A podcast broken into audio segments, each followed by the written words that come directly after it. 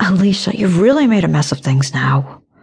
Take off my tie, he said, and stared at me, his eyes like dots of blue flame. What? I asked. He motioned impatiently at the coffee stain. My tie, girl, and my shirt while you're at it. They'll both need to be dry cleaned. I stared at him dumbly. You want me to take them to the dry cleaners, Mr. Black?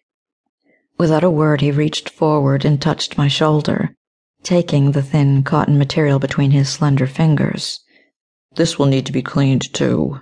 Machine wash or dry clean. Heat rushed between my legs at his touch.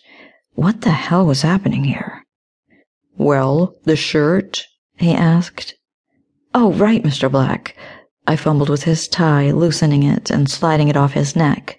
Then I started on his buttons, my fingers shaking as I undid each one.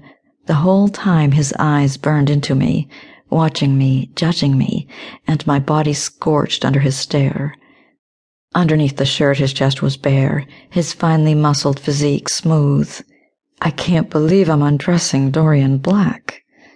Once I pulled the shirt off his shoulders and stood with it folded over my arm. I wasn't sure what to do. Mr. Black? I asked.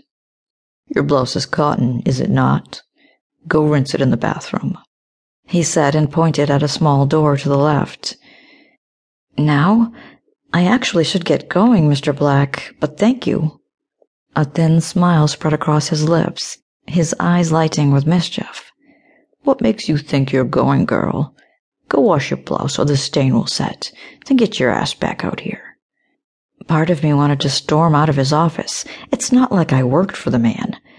But another part of me, a strange new part I never knew existed, wanted to follow his orders more than anything in the entire world.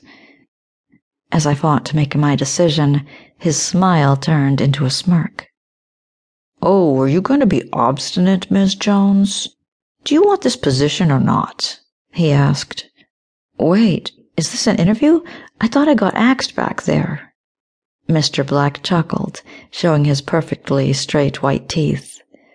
Oh, Mrs. Anderson doesn't know what I'm looking for, but it's lucky I walked around the corner right at that moment, isn't it, Alicia? About a million questions rushed through my head. How did he know my name?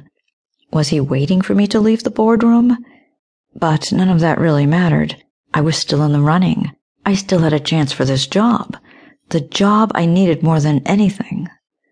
Yes, Mr. Black, I said and headed toward the bathroom. Taking off my shirt, I noticed the coffee stained my bra, but I couldn't really wash them both in the sink.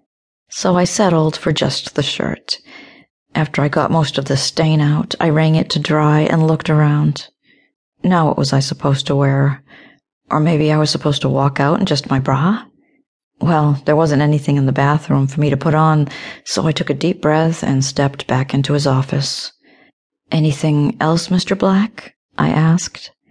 His eyes hovered over my breasts peeking out of the white lace of my bra, the tops heaving as I tried to suck in my belly. Damn it, why did he make me feel this way? So hot and bothered. Well, I guess it had been a while since my last boyfriend, but still, he might be my boss. I had to keep it together. How badly do you need this job, Miss Jones? he asked. Very badly, sir,